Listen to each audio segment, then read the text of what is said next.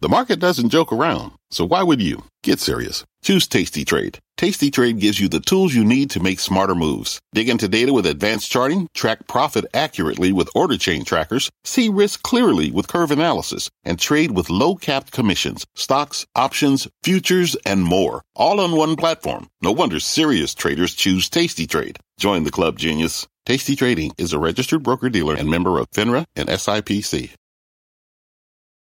I'm Brian Sullivan, and you're listening to CNBC's Worldwide Exchange. Our show airs live weekdays at 5 a.m. Eastern. Listen in. It is 5 a.m. at CNBC Global Headquarters, and here is your top five at 5. Stocks, they are set to slide at the opening bell after Friday's market meltdown. Futures are down sharply right now. Investors still digesting last week's big inflation report that showed prices climbing at their highest level in more than 40 years. Attention turning now to Powell and the Fed's policy meeting starting tomorrow. As stocks fall, bond yields are surging with one key rate hitting its highest level in 15 years. Plus, a reckoning for Bitcoin as the crypto asset sinks to its lowest level in two years. And then later on, if that weren't enough, tech in trouble as the NASDAQ falls deeper into bear market territory. Could now be the time to scoop up a big sector at a big discount. It is Monday, June 13th, 2022. You are watching Worldwide Exchange right here on CNBC. Good morning. Welcome to the show. I am Dominic Chu in for Brian Sullivan on this Monday morning. Let's kick off the hour with a check on the markets and how your money is looking.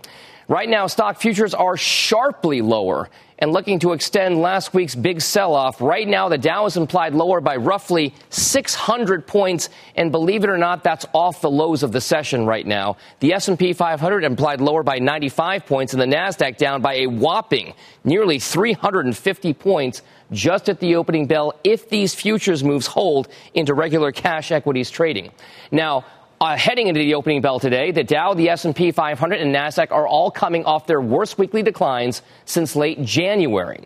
Five S&P 500 sectors are trading in bear market territory, including technology, financials, and consumer discretionary. And the two-year Treasury note yield is now trading above 3.1 percent. That's its highest level since 2007. Speaking of yields and that two-year note, this morning inverting with the 10 year Treasury note, yet another possible early recession indicator. That hasn't happened, by the way, that inversion since April. Now, in the crude oil market, we are also seeing prices move in response to what's happening with the market dynamic overall. WTI U.S. benchmark crude prices are down nearly two bucks a barrel, $118.70. That's a one and a half percent decline it's a similar percentage decline for ICE Brent crude futures, that world benchmark gauge, $120.17 the last trade there. Natural gas prices below $9, $8.67. This is all coming as retail gasoline prices continue to surge, up 15 cents in the last week to a triple kind of $5.01 national average. The national average, according to AAA, is $5.01 a gallon. And by the way, in cryptocurrency, we are seeing some incredible, and I say incredible weakness across many parts of the space. Bitcoin is now, by the way, just around $24,000. Remember, for the longest time, a lot of traders have been looking at that 30,000 level, and we've been going above and below that for weeks at this point. But now we've broken solidly below. Ether prices are down 20% nearly right now to $1,205. Everywhere else in the cryptocurrency industry, the smaller altcoins and tokens are all taking much bigger losses in, in, today's trading as well. Now, now, it's not just here at home. Markets around the world are also under heavy selling pressure. We have team coverage this morning. JP Ong is in Singapore with the overnight action in Asia. Julianna Tatelbaum is in London with the early trade on the European side. And JP, we will start with you. Good early morning, Dom, and not the best start to the trading week for markets here across the Asia Pacific, with many investors here wary of two major things. Now, if you recall, the U.S. CPI report that came out last Friday evening, that came after markets in Asia closed, and today was the day when they reacted, and they reacted negatively to that. Stocks from Tokyo to Taipei, from Shanghai all the way to Singapore, closing in the red in today's session or trading in the red. You can see it really hitting the Shanghai Composite today, falling by about 0.9% at the close. Uh, Shenzhen also closing flat to the downside, but we also saw the Nikkei 225, the South Korean Kospi, and also the Hang Seng all closing lower. Now, on top of that, we also have some of these concerns about these rising COVID 19 infections in China. Beijing now starting to ramp up restrictions once again and imposing mass testing regimens there, and also in the city of Shanghai. And there are now fresh question marks as to whether or not we'll see more restrictions and perhaps an even a resumption of an economic slowdown in the world's second largest economy. Take a look at how it's, how it's hitting both equities and currencies across the region. And two perfect examples for you here from South Korea and Japan. We'll start off with Japan. We talked about the Nikkei 225 falling by 3% at the close, and the Japanese yen testing 135 35 yen to the greenback. Now, unlike, the, unlike in the past when we saw the weaker yen really bolstering the appeal of uh, Japanese exporters, this time around, this yen at this level is now raising concerns about whether or not rising input costs will start to hit the margins of these Japanese companies, and it's pulled the, yen, the Japanese benchmark lower. The South Korean Kospi also falling today's session, and also the Korean won also taking a step back. Now, there's another thing that to watch out for in South Korea, and that that truckers strike that's now on its seventh day. That's hit a number of major industrial companies like steelmaker POSCO, which has now had to stop industrial output or suspend production because their inventories are starting to fill up and swelling their stockpiles because these uh, truckers are not taking the inventories out and thus they've had to also cut back and suspend production. The South Korean won also falling today and weakening after South Korea reported that exports in the first 10 days of June actually fell by more than 13%. Just very quickly, we want to take a look at the Hang Seng also today, falling and really dragged by that Hang Seng Tech Index that fell by about 4% today and really weighing on the Hong Kong benchmark. Again, one of the most challenging starts to a new trading week here in Asia in recent memory. Dom, back to you. JP Ong in Singapore with the latest action over there. Thank you very much. Let's get over now to Julianna Tatelbaum in London with the latest on the European trade. Good morning, Julianna. Dom, good morning. Well, we are seeing heavy selling here in Europe, extending last week's losses. The Stoxx 600 closed about 4% lower for the week overall. And now we're seeing some steep falls this morning as well, more than 2% down for uh, a number of the key indices this morning. We're seeing particularly heavy selling in luxury names this morning, tied in part to the global economic story and what the impact of higher interest rates will be on growth, but also the China story with concerns around the COVID situation and a worsening of the, the COVID situation there weighing on luxury stocks. We're also seeing investors um, sell the delivery names, food delivery names in an outsized way this morning. On the flip side, we have some outperformance in defense names. So some of the key defense names performing well this morning. Um, and in terms of fixed income, we have also seen a march higher in yields here. The European Central Bank cemented last week their plans to raise interest rates starting in July, then again in September, and beyond that. And now, in the wake of the stronger than expected inflation report out of the U.S. on Friday, we're seeing yields continue to move higher here in Europe, Dom. All right, Julianna Tatelbaum with the latest there in Europe. Thank you very much for that. Back here at home, U.S. stock futures are lower, sharply so, but again, off their worst levels of the session. Let's bring in now Kevin Simpson, founder and chief investment officer of Capital Wealth Planning. Kevin, is this market one that is worrisome to you in the idea that there's, this could be the beginning of a much, much deeper pullback? Or is this something where you say this is a bottoming process taking hold? Well, Dom, I think it's worrisome, and you know that that we can't ignore in any way, shape, or form. It was a horrible, brutal week last week. The futures are telling us it's going to bleed through into this morning, and markets are absolutely learning how to take a punch. Now, in respect to your question, I think we're closer to a bottom than a top. But the real problem is that a bottoming process can take a long time, especially when we factor in a best case inflation narrative. So this could go into the summer through the summer into the fall, and possibly through the fall into the winter. So getting this under control isn't going to be easy. It's going to be a tough bottoming process if we've even started that. And we're not going to enjoy a V bottom like we've seen so many times in the past few years. So if this is the case, Does it change at all the calculus in your mind for how the Fed meeting goes later on this week? The vol- they, they've already witnessed the volatility from last week. They're watching what's going to happen early this week ahead of this big Fed meeting. What does what does it what what has to happen? I guess is the best way to put it for the Fed to alter its approach to what's happening with the economy, or is the inflation data so pervasively bad that they have to stay on track no matter what? Well, I think it's so pervasively bad that if anything, they would want to accelerate um, their their tightening process. But this Fed has been so careful about telegraphing what they're going to do and then doing it. I'm concerned that leaving that narrative on Wednesday w- won't happen. So, so let's play on this thesis, Dom. They're going to raise rates 50 basis points because that's what they told us they're going to do. Clear the Fed um, has, has a is a little bit behind the eight ball, and that's why the markets are selling off. But what they do have an opportunity to do, and the big news will probably be the, the post game presser, where Chairman Powell can sound as hawkish as anybody on the planet.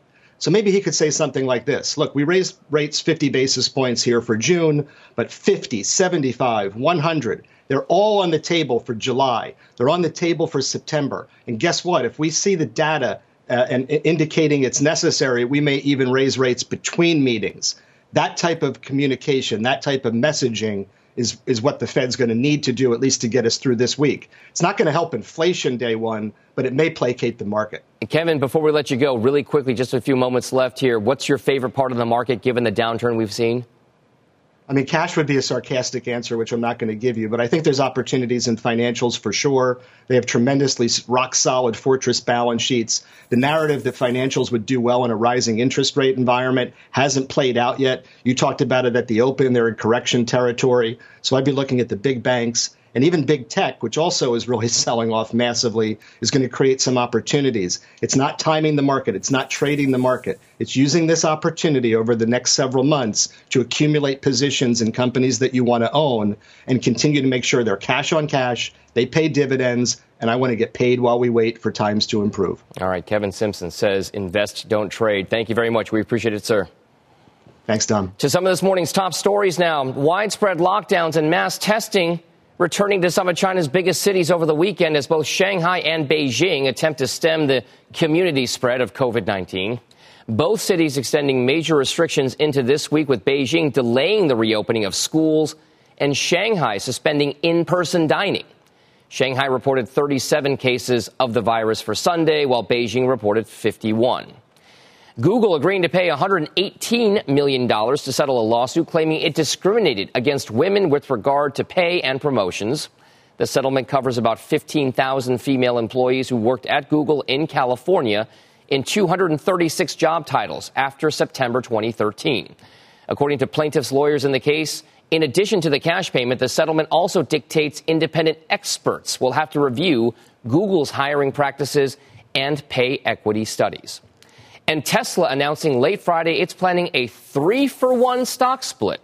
According to a regulatory filing, Tesla says, quote unquote, we believe the stock split would help reset the market price of our common stock so that our employees will have more flexibility in, me- in managing their equity. Tesla announced a similar five for one stock split, you may recall, back in August of 2020. When we come back on the show, much more on the global market sell off as yields surge to their highest level in years. We will speak with the co head of rates and emerging market strategy at Goldman Sachs coming up next. Plus, what Friday's hotter than expected inflation report could mean for the Fed's policy meeting this week. NatWest Markets' Michelle Girard weighs in also later on in the show. We are back after this break.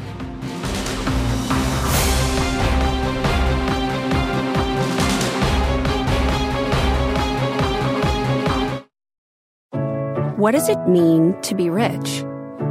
Maybe it's less about reaching a magic number and more about discovering the magic in life. At Edward Jones, our dedicated financial advisors are the people you can count on for financial strategies that help support a life you love. Because the key to being rich is knowing what counts. Learn more about our comprehensive approach to planning at edwardjones.com slash find your rich. Edward Jones, member SIPC. This podcast is supported by FedEx. Dear small and medium businesses, no one wants happy customers more than you do. That's why FedEx offers you picture proof of delivery, packageless and paperless returns, as well as weekend home delivery to 98% of the U.S. on Saturday and 50% on Sunday. See the FedEx service guide for delivery information. FedEx Ground service is also faster to more locations than UPS Ground. See what FedEx can do for your business. Absolutely, positively FedEx. Welcome back to the show. I'm Dominic Chu here on Worldwide Exchange. There is a lot of market activity happening with regard to the downside right now, and one place that has not been immune to it is the bond market.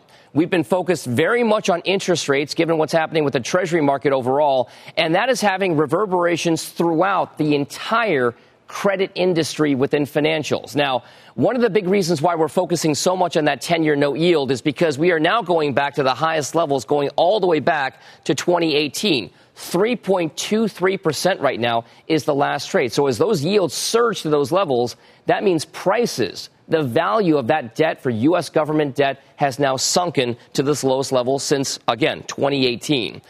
If you take a look at where that's playing out, remember, over the course of the last several months, even years at this point, a lot of investors have been pouring into high yield and investment grade corporate debt because it yields more than treasuries.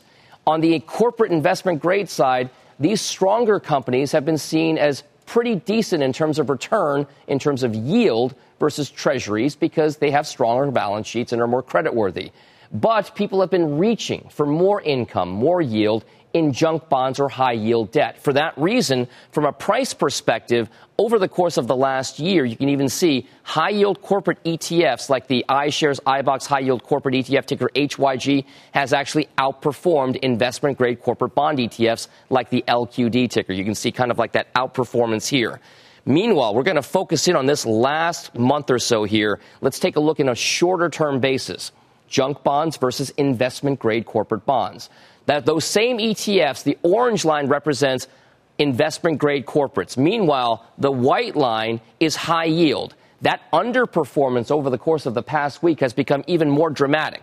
Again, 4% downside for the high yield corporates, investment grade down about 1.5%.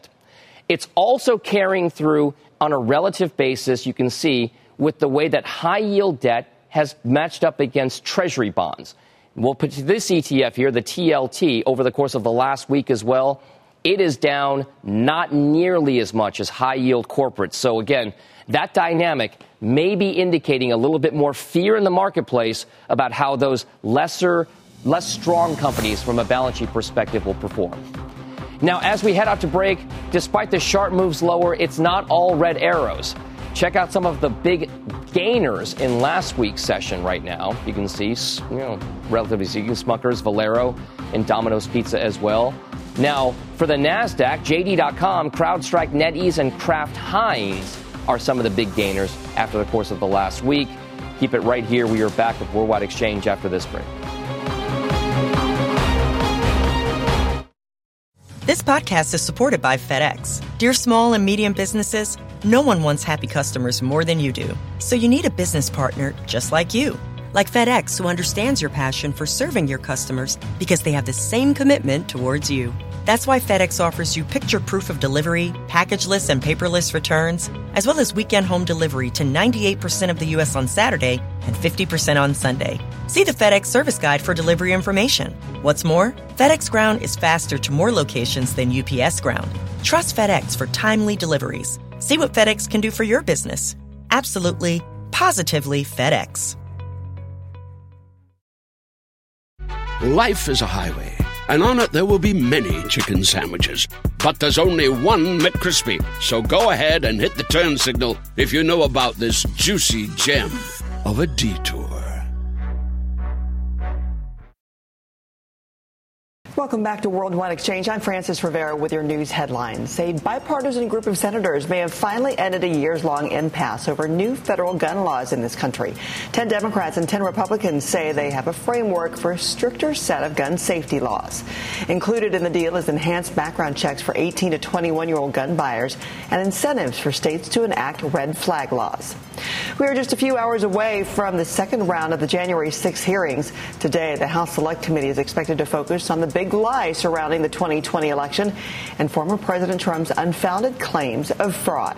The witness list includes former Trump campaign manager Bill Stepien and former Fox News political editor Chris Stirewalt. A COVID vaccine could finally be on the way for children under the age of five. An FDA review found that Pfizer's three dose vaccine appears safe and effective. A panel of outside experts will vote on whether the shots are ready on Wednesday. From Monday Morning Dom, those are your news headlines. We send it back to you. All right, Frances Rivera, thank you very much for those headlines.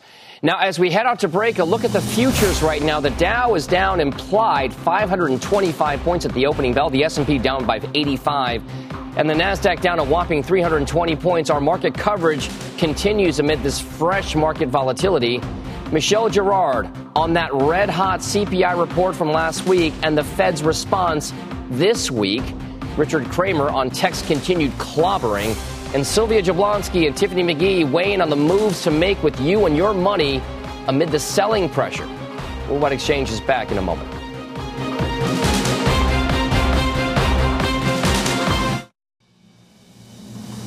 A Monday meltdown is taking shape. Friday's steep sell off in the stocks on that back of that CPI report set to bleed over into a fresh trading week. Futures right now pointing to sharper losses at the opening bell.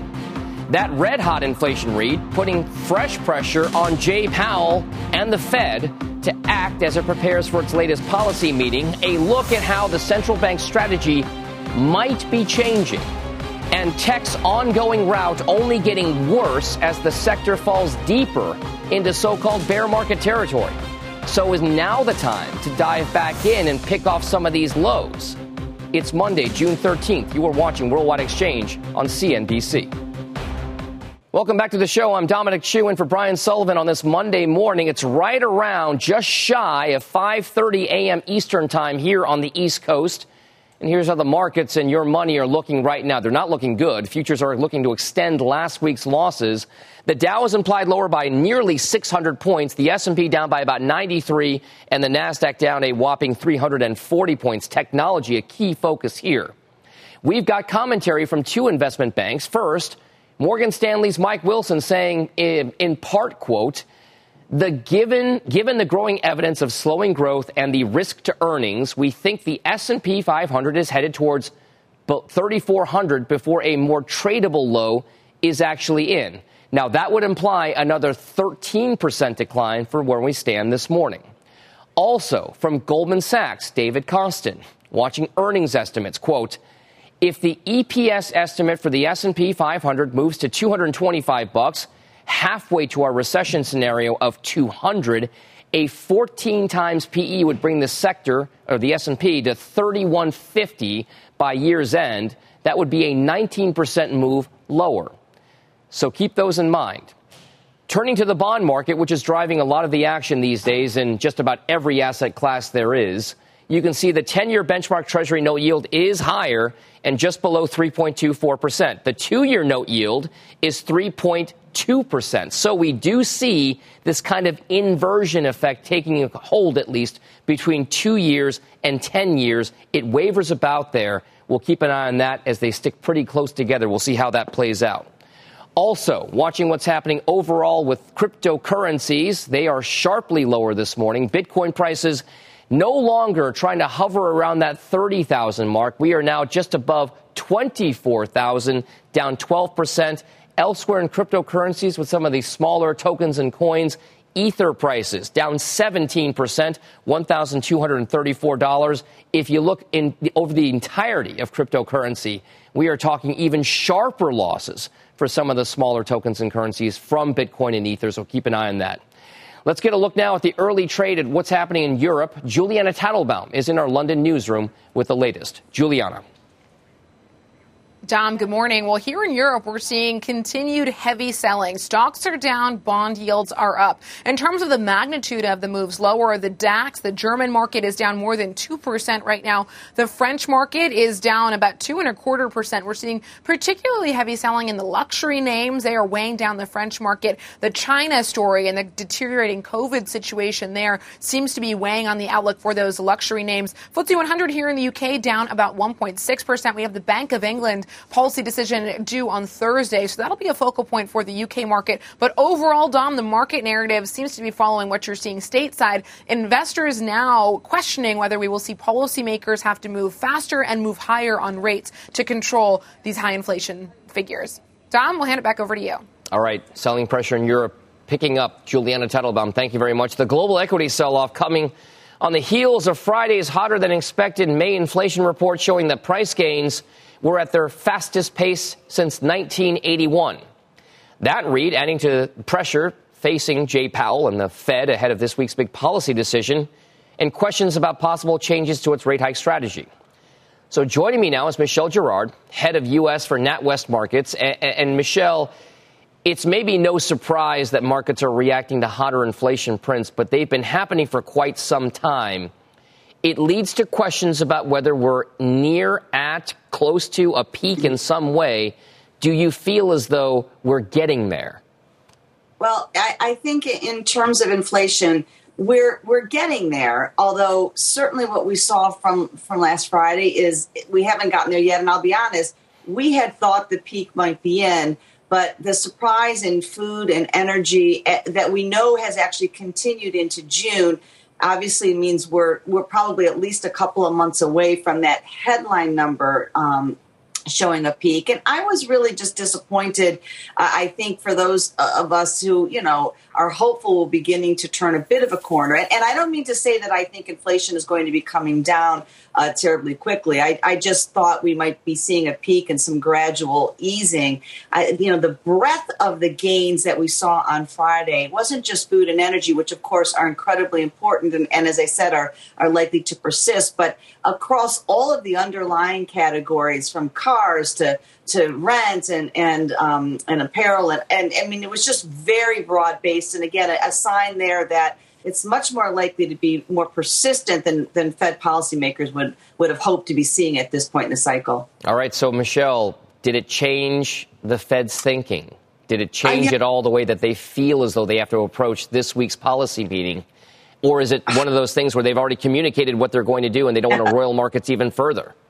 Well, I, I think that that's the, a little bit of the box that, that Chairman Powell has put the Fed in by uh, effectively taking 75 basis point increases off the table for the summer. You know, he had signaled that 50 ba- basis point increases in both June and July were the likely path, and so it, you know, it's it's sort of difficult, I think, for the Fed to to move to make a larger move. Not impossible, but their their hands are a little bit tied by sort of that that signaling that I don't think was necessary last month. So I, I, still, our best guess is still they only go a half a percentage point this week. They use their so-called the dot plot, you know, their projections of where the funds rate is headed. That will be updated at this week's meeting. They'll use that to perhaps signal that while they only went 50 basis points, uh, you know, this week in June, they're more likely, and they're all expecting they will end up having to raise the funds rate higher than they had thought um, ultimately than they had thought, uh, you know, a month ago. You know, tr- Michelle, traders and investors also have the ability to bet or, or, or kind of forecast or wager on where they think the terminal rate or where the end of this kind of thing goes in terms of, the, of a possible rate hike cycle for the Fed. Over the course of the past week, it's gone up considerably by around 50, 50 basis points just in a week alone. Now we're talking about a scenario where it might be closer to three and three quarters percent for the end of this kind of tightening cycle. Is that now priced into the market because we're seeing that in those Fed funds futures, or do you think the markets elsewhere have to catch up to that? So that's a really good point, Dom. I mean, the a lot has been priced into the markets in terms of Fed rate hike expectations. Between now and year end, the market is already pricing at almost another 240 basis points, over two and almost two and a half percent more in terms of rate hikes between now and year end. As you said, that terminal rate, how high the funds rate will ultimately get, the market is bracing for three and a half or three and three quarter. That's you know that's a lot of Fed of Fed tightening, which which makes you hope that in terms of both the bond and the stock market, that a lot of the weakness that we've seen reflects that, and maybe that will start to come to a close. The problem is we just don't know. Uh, again, next month's numbers are likely to on inflation are likely to remain high.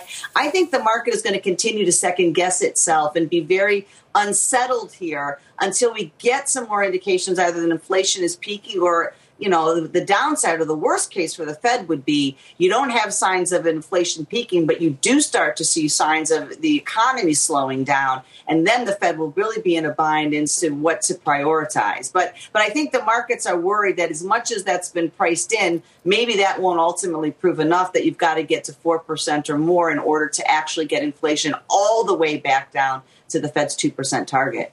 All right. Michelle Girard and NatWest Markets, thank you very much for the thoughts. We appreciate it. Thanks, Dom. All right. Investors are fleeing the shorter end of the U.S. bond market as they scramble to price in an even steeper path for rate hikes, as we just spoke about with Michelle. Following Friday's hotter than expected CPI report, the yield on the two year Treasury no yield topping 3.2%, the highest level, by the way, since 2007. Rising yields are also pushing the dollar up against a range of different currencies, the yen falling to a multi decade low, trading at its weakest level versus the dollar since 1998 as the gap between hawkish central banks and dovish banks like the Bank of Japan starts to widen. Let's talk more about all of this with Kamakshya Trivedi, who's the co-head of global FX rates and emerging market strategy at Goldman Sachs. I mean, this is one of those situations where when the going gets tough, the tough get going to the U.S. dollar. But I'm not sure if that's necessarily a positive thing given what's happening right now. What do you think this says about where the markets go from here in capital flows, given the U.S. situation and the inflation narrative we've been weaving? Yeah, look, I think that the dollar is in a place where it's benefiting not just from the interest rate hikes that the Fed is going to deliver and is delivering, but also from the broader risk off sentiment that you see across global markets. I mean, typically, equity markets tend to feel the most pain when they feel that central banks are forced to tighten into a slowdown. We have a little bit of that flavor going on in global markets today.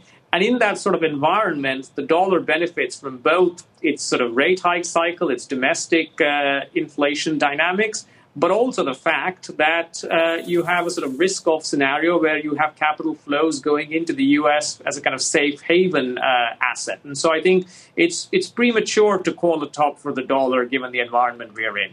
It seems interesting, though, because when you want to buy U.S. assets, whether it's U.S. sovereign bonds, aka Treasury bonds, or you want to buy U.S. equities, whether or not it's Tesla or Apple stock or any other dividend paying stock. You got to own U.S. dollars to do it. You know, hence I can see the demand there. But people are buying dollars and the dollar is strengthening, and none of those things are going towards sovereign bonds in the U.S. or to the equity markets. What exactly then does that say about what investors feel? Are they just going to sit on the cash despite the fact inflation is running at the highest levels in 40 years? We've certainly seen cash levels across a whole range of asset managers and funds go up. So I think that is definitely part of the story. But remember, as always, FX is a relative game. So for, for there to be, for the dollar to move lower, you need something else to be, you know, more in, in, in vogue. You need either a central bank that is out hiking the Fed or you need to see stronger growth in the rest of the world, which is sort of attracting flows into equity assets and risky assets in those jurisdictions. You just don't have that right now. The, pretty much the entire world is facing the same types of challenges of higher inflation uh, that, that the Fed is facing. And if anything, the Fed seems more front footed in, uh, in addressing that uh, relative to say perhaps you know we have we have to see this week we have the, the Bank of England you know they seem to be struggling with the same challenge and if anything uh, moving in smaller increments the Bank of Japan as you mentioned you know who've had yield curve control for a long time unless they switch you know dollar yen is going to be uh, you know moving moving moving higher uh, so I think you know you have to bear that in mind it's not just what is happening in the US but also what is happening in the rest of the world. Generally speaking, before, uh, Kamakshya, before we let you go, generally speaking, when you look at the world of credit versus what's happening with sovereign bonds, do you believe as though the kind of selling pressure that we've seen in many benchmark sovereign bonds, including here in the U.S., has created more of an opportunity on a relative basis to pick up income and yield for sovereign debt or corporate investment grade slash high yield. Both have taken a beating. What's the better bargain these days? Look, I think that, you know, with corporate debt, you have to take into account not just the risk-free yield component, but also concerns around uh, potential recession and what that does going forward. And we don't think you are pricing in any sort of imminent recession risk in, in, in a range of assets. That's true of corporate bonds, that's true of commodities, that's even true of, you know, sovereign bonds to some extent. You know, if you were really going to go into a recession, we'd expect to see uh, a very different pricing profile in the in the in the Fed funds uh, strip. So we don't think that is quite done. At some point, if inflation peaks and the Fed is no longer forced to keep ratcheting up uh, the extent of the hikes, you know, sovereign bonds might become a good value proposition once again as a hedge to an equity portfolio. But again, as I said, whether it comes to the dollar, whether it comes to rates, it feels uh, premature to say that that point is now. All right. Kamakshya Trivedi, Goldman Sachs, thank you very much. We appreciate it, sir. Coming up on the show, tech's tough year only getting worse. Arete Research's Richard Kramer lays out whether it's time to get back in on the tech trade and which names he likes. Worldwide Exchange is back after this.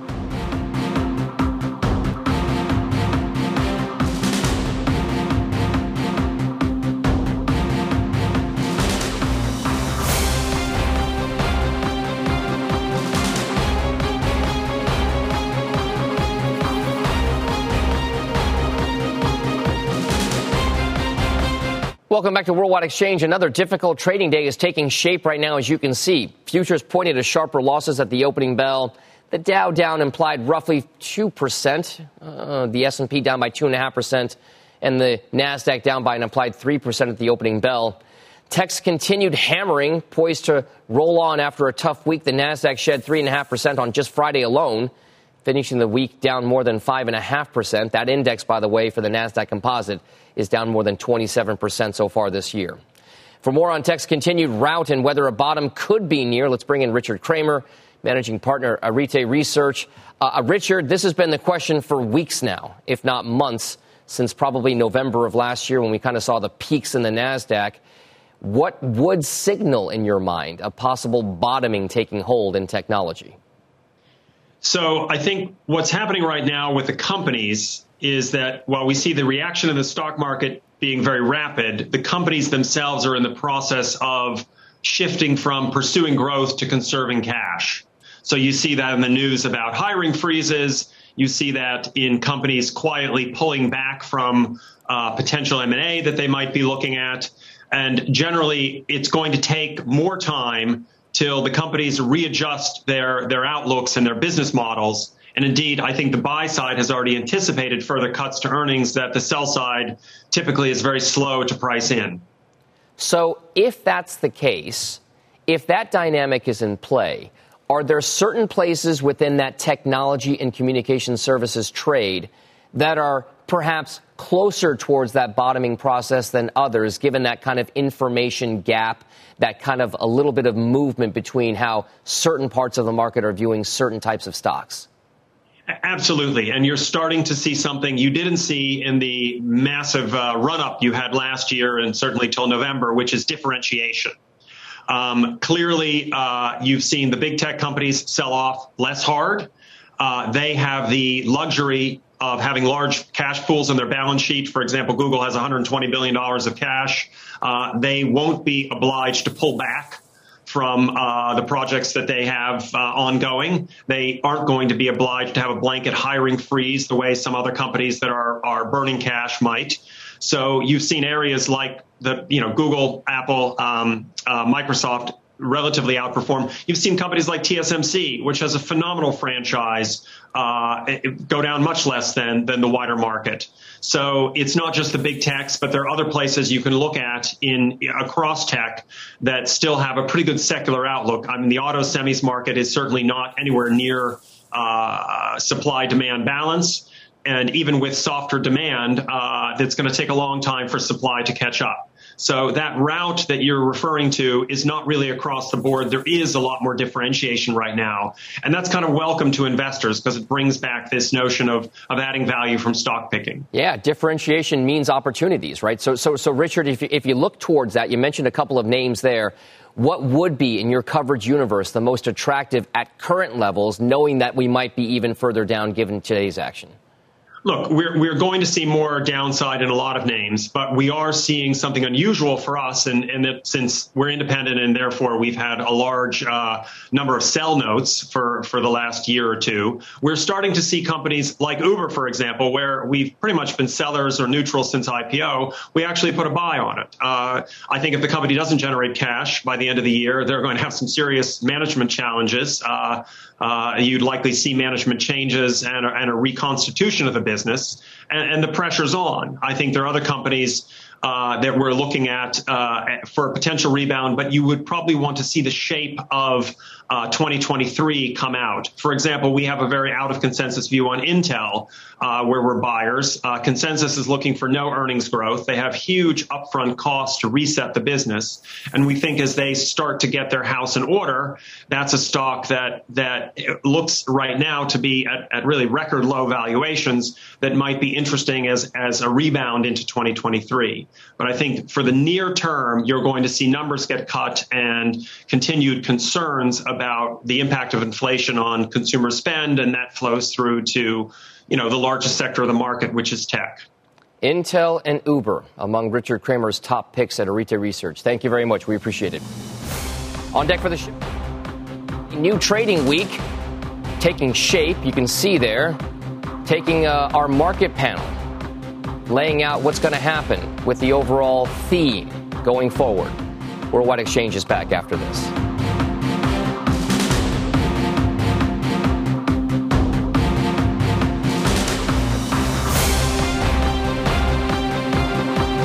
All right, welcome back now. Futures are indicating a sharp sell-off at the opening bell. The Dow is implied lower by roughly nearly 2%. The S&P down by about 2.5%. And the NASDAQ down by 3% over there. Let's bring in Sylvia Jablonski, CEO, CIO, and co-founder of Defiance ETFs. Also, Tiffany McGhee, the CEO and CIO of Pivotal Advisors. She's also a CNBC contributor. Uh, ladies, thank you very much for joining us both. Sylvia, maybe I'll start with you on this market narrative you have and run ETF products. Where are people now putting their money given what's been happening, or are they pulling it out? Good morning, Dom. Great to see you. Well, I, I, think you know the, the the problem right now is that people aren't putting their money to work. I think that you know what you see going on in the market after last week's CPI read and, and two days of a five percent pullback, coupled with some of the new data that came in that two and ten year inverting um, put call ratios back at a sort of 0.89 level uh, S&P, Nasdaq, and bear market territory, I think that a lot of investors are actually sitting on the sideline and have some panic about the current market conditions. But you know, these are actually really great opportunities. As we always say, it's hard to call the bottom, but when you have a lot of these, you know, check boxes ticking there on, you know, bear market and, and looking closer there, these are great opportunities to, to get into whether it's ETFs or, or um, growth names at lower valuations for investors that can lock up their cash for a while. So, Tiffany, do you agree with Sylvia? Is this an opportunity? Does it create a dislocation enough where you can say, hey, maybe there's stuff I can buy on the cheap given what's happening right now? Or do I wait for things to get cheaper from here? Well, Dom, you know, in every market, there's someone somewhere making money. So there are clearly some opportunities. But, you know, when I look at what happened last week, I mean, listen, there's just no elo- eloquent way to put this. Like last week was just horrible, right? And so most of us got, got, got knocked down. But, you know, we need to think about what is the strategy going forward. And so you really have three choices. You've got buy, sell, or hold. And I can make a case for about two of those. And so when you look at the case to hold, and this is why you know, I know investors are probably sitting home and, and, and, really panicking, and here's why you should not panic. So if you kept your money in the market, right, we can just look at like the past 15 years. So if you had like, like a $10,000 investment from December 31st to uh, 2006 to December 31st, 2021, you would have had $45,682 right now.